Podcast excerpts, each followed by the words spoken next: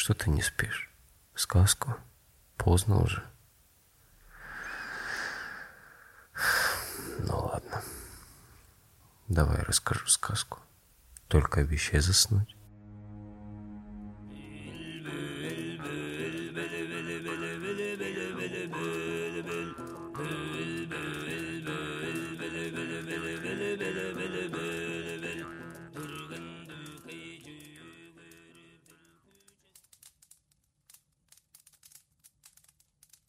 Иды остался сиротой, когда был маленьким.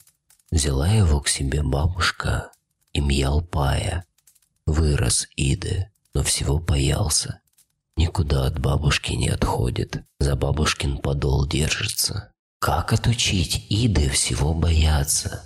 Чтобы он на рыбалку ходил, на зверя ходил, смелым охотником стал, думала бабушка. Был как-то урожайный на кедровые орехи год. Бабушка и говорит, пойдем, Иды, орешки собирать. Пойдем, бабушка.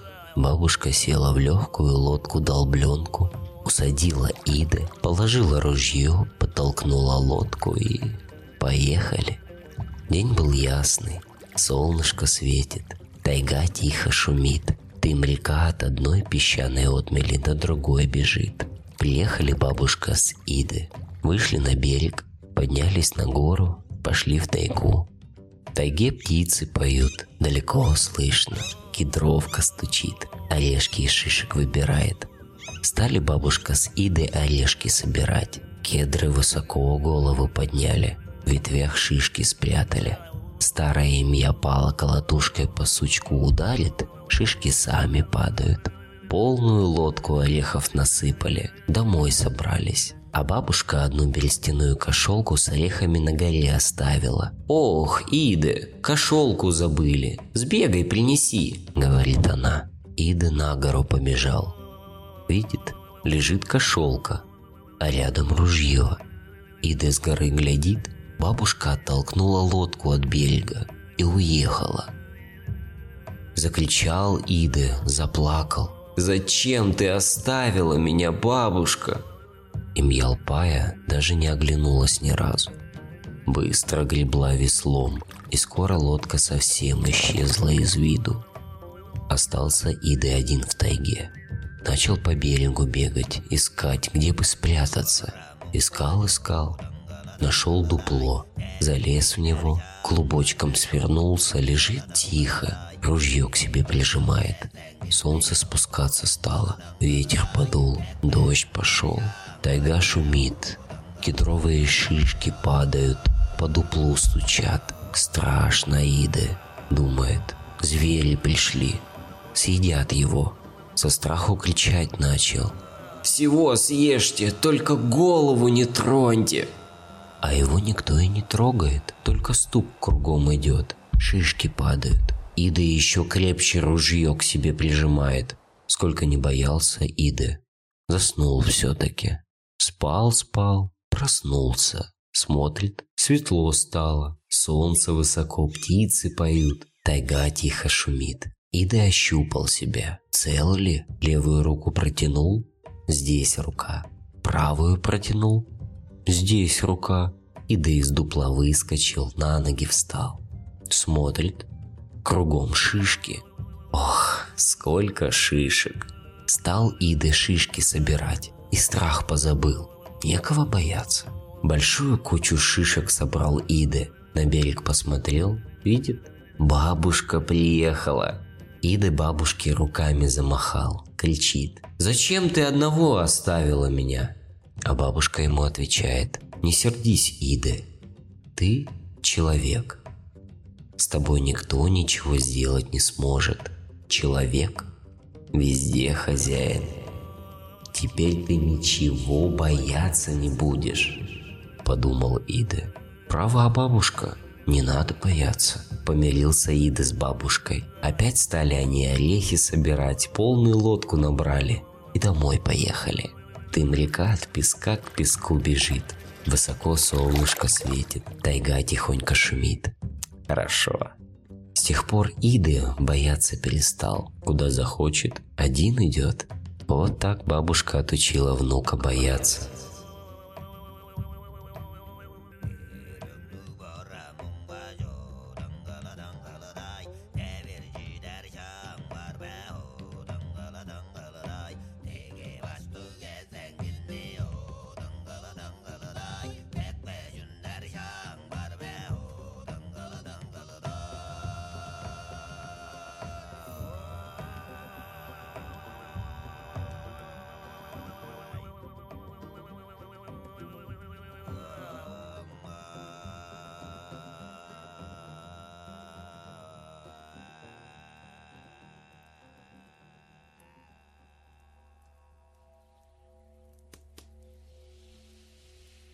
Жил-был ворон, старый и жадный. Мало еды в тундре, один мох да ягоды. Летал-летал ворон, ничего не нашел. С пустым брюхом домой вернулся. Полечу, думает, к морю, лирной морской еды добуду. Вот прилетел ворон к морю, сел на камень, тихо в море. Сидит ворон на камне, добычи ждет. Попалась ему камбала. А что еды в камбале? Сама сухая и глаза с одного бока. «Не хочу тебя, кособокая», — сказал ворон. «Уж очень ты сухая». Убил ворон камбалу и бросил назад в море. Упала камбала в воду, пошли по морю волны. Сидит ворон на камне, ждет добычи. Попался ему тюлень, молодой тюлень. Спина пестрая, брюхо белое. «Не хочу я тебя», — сказал ворон. «Уж очень ты молод, жиру не нагулял».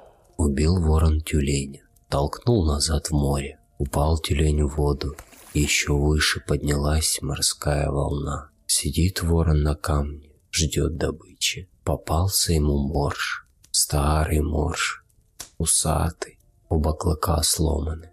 «Не хочу я тебя», — сказал ворон. «Уж очень ты стар, мясо у тебя жилистое». Убил ворон старого моржа и спихнул его назад в море. Упал морж в воду, потемнело море, поднялись волны горами, а ворон все сидит на камне, добычи ждет. Попался ему кит — Большой, жирный, на спине плавник, будто парус. Лежит кит, хвост в воде, голова на берегу и рот открыт. Заглянул ворон в рот, а там рыбы всякой, как в неводе, полны-полно. «Вот это по мне добыча!» — сказал ворон и прыгнул киту прямо в рот. Наелся там рыбы досыта, а самую большую рыбу самую жирную треску с собой про запас взял. Потом выскочил изо рта, крыльями взмахнул и домой в тундру полетел. Летит ворон, а навстречу ему лиса бежит. «Откуда, ворон, треску несешь?» спрашивает лиса, а ворон не отвечает, будто и не слышит ее. «Знаю я тебя, старого», — говорит лиса. «Подобрал на берегу дохлятину, вот и рад». Рассердился ворон, разинул рот. «Пёшь рыжая, я нынче жирного кита поймал!» Только он это крикнул. Выпала треска у него из клюва. Подхватила лиса треску и побежала. «Ничего», — думает ворон, — «у кита во рту еще много рыбы. Сыт буду». Взмахнул крыльями и полетел назад к морю. А на море буря поднялась. Качается на волнах кит, хвост в воде, голова на берегу и рот открыт. Прыгнул ворон киту прямо в рот, а кит ударил хвостом по волнам, распустил плавник на спине, будто парус. Рот закрыл и ушел в море.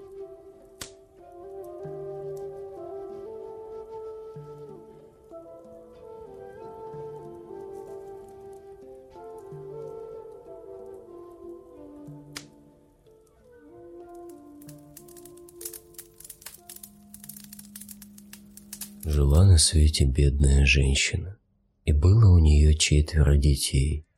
Не слушались дети матери, бегали, играли на снегу с утра до вечера, а матери не помогали. Вернуться в чум, целые сугробы снега на пимах натащат, а мать убирай. Одежду промочат, а мать суши. Трудно было матери. От жизни такой, от работы тяжелой заболела она. Лежит в чуме, детей зовет, просит. «Детки, дайте мне воды, пересохло у меня в горле, принесите водички». Ни один, ни два раза просила мать. Не идут дети за водой. Старший говорит. «Я без пимов». Другой говорит. «Я без шапки». Третий говорит. «А я без одежды». А четвертый и вовсе не отвечает. – просит их мать. «Близко от нас речка, и без одежды можно сходить, пересохло у меня во рту, пить хочу». А дети из чума выбежали, долго играли. Матери не заглядывали. Наконец захотелось старшему есть. Заглянул в чум. Смотрит, мать посреди чума стоит и молицу надевает. Вдруг молица перьями покрылась. Берет мать доску, на которой шкуры скоблят, а доска-то хвостом птичьим становится. Наперсток железным клювом стал, а вместо рук крылья выросли. Обернулась мать птицей-кукушкой и вылетела из чума. Закричал тогда старший брат. «Братья, смотрите, смотрите, улетает наша мать птицей!» Побежали дети за матерью. Кричат ей. «Мама, мама, мы тебе водички принесли!» А она отвечает. «Ку-ку, ку-ку, поздно, поздно.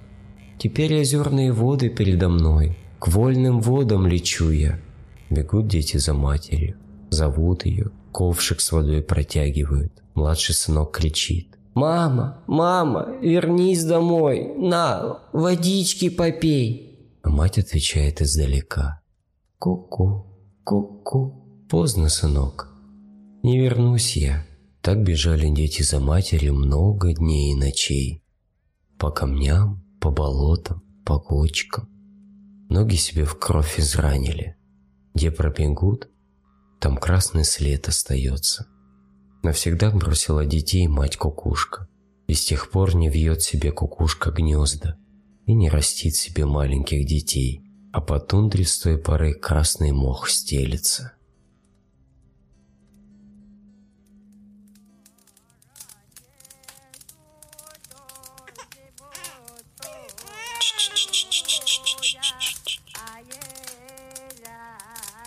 Жил в тайге юноша по имени Тунтукаки. Ни отца, ни матери у него не было, только маленькая сестренка. Росли они сиротами, жили бедно. Но веселым, бойким и острым на язык был Тункукаки. Своим бедным друзьям всегда был рад помочь. Зато не любил Тунтукаки богачей. Жадных, хитрых, глупых. Однажды вечером, когда около юрт никого не было, Тунтукаки спрятал под корнями деревьев несколько монет. На другой день утром, когда собрались много юношей из богатых семей, Тунтукаки сказал, «Ой, как плохо! У меня совсем нет монет. Что же делать? А стрельну-ка я из лука вон в ту лиственницу. Может, она мне поможет?» Засмеялись дети богачей. «Дурной ты, Тунтукаки!» Но веселый Тунтукаки не обращал внимания на их насмешки. Он взял лук и пустил стрелу в дерево, подбежал к лиственнице, разгреб землю под ней и вытащил оттуда монету. Удивились богачи, замолчали. Взял Тунтукаки лук, пустил стрелу в другую лиственницу и вытащил из-под нее еще монету. Зашевелились, загалдели дети богачей. А Тунтукаки проделал все это и в третий раз. Зашумели тогда жадные юноши. «Эй, ты! Мешок грязный! Убирайся отсюда, это не твоя тайга!» Ничего не ответил им Тунтукаки. Ведь он знал, почему они его гонят. Молча ушел. Весь вечер и всю ночь до самого утра стреляли в каждую лиственницу жадные дети богачей. Все стрелы они порастеряли, все ногти свои задрали, но ничего под корнями лиственницы не нашли. Ну и смеялся над ними Тунтукаки. Вот так вам и надо, хоть вы и богатые, но глупые люди.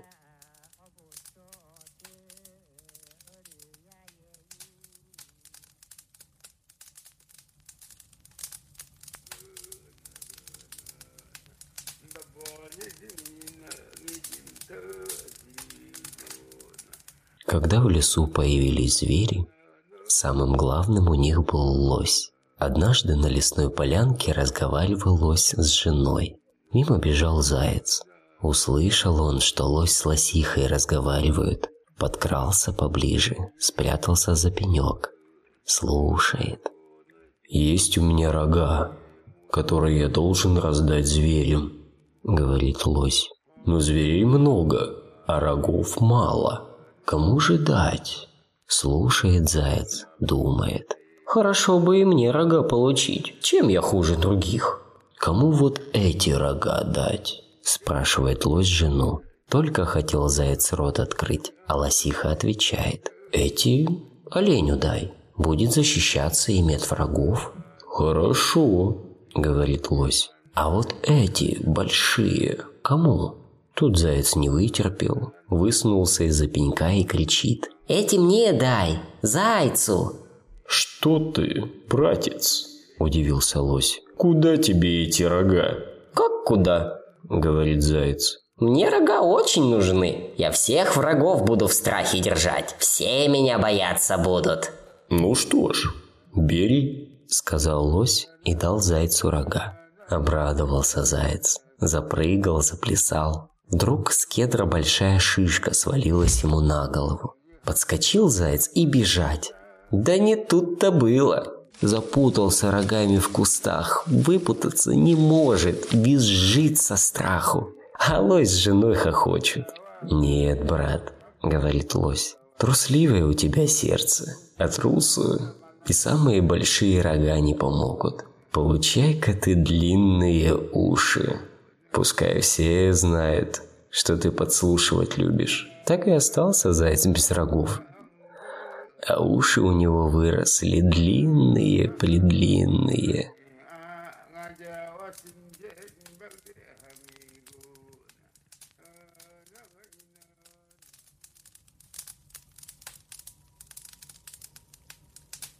Одна богатая женщина тайне от мужа назначила в степи свидание своему возлюбленному. Пошла она к месту встречи, а ее ограбили воры и оставили совершенно ногой. Не могла она в таком виде домой возвратиться и решила дождаться темноты. Накрылась ивовыми ветками и присела около дерева на берегу большого озера. Видит, бежит лисица и кусок мяса в зубах тащит, а над ней ворона кружит. Вдруг поднялся ветер, заграла вода в озере и большой волной выбросила на берег рыбину. Волна откатилась обратно, а рыбина затрепехалась, забилась на берегу. Глядя на это, лиса оставила свой кусок мяса и побежала, чтобы схватить рыбину. Тем временем поднялась другая волна и накрыла рыбину. Унесла ее обратно в озеро. Так что лисица не успела ее схватить. А ворона, кружившая над лесой, не стала мешкать схватила кусок мяса, ну и была такова. Вот сидит лиса, помахивает хвостом, да поглядывает то в сторону озера, то вслед улетевшей вороне. Увидела все это женщина, что сидела под деревом, накрывшись ивовыми ветками, и говорит лисе, «Вот ведь как получается. Держала ты в своих зубах мясо, но тебе рыбки захотелось». И вот поднялся кус мяса в небо, а рыба канула в глубине озера. Позарилась ты на то и на другое, да и ни с чем-то и не осталось. «Это я, глядя на тебя, простоволосилась», — отвечает лиса. «Был у тебя муж, однако возлюбленного увидеть захотелось. Вот шла на свидание, ограбили тебя воры. Вот и сидишь здесь, укрывшись листьями. Ни к возлюбленному пойти не можешь в таком виде, ни домой возвратиться. У каждого человека есть свой порог. Без этого не бывает человека. Так что не спеши высмеивать чужие недостатки и ошибки, забывая о своих. Так говорят мудрые люди. Да.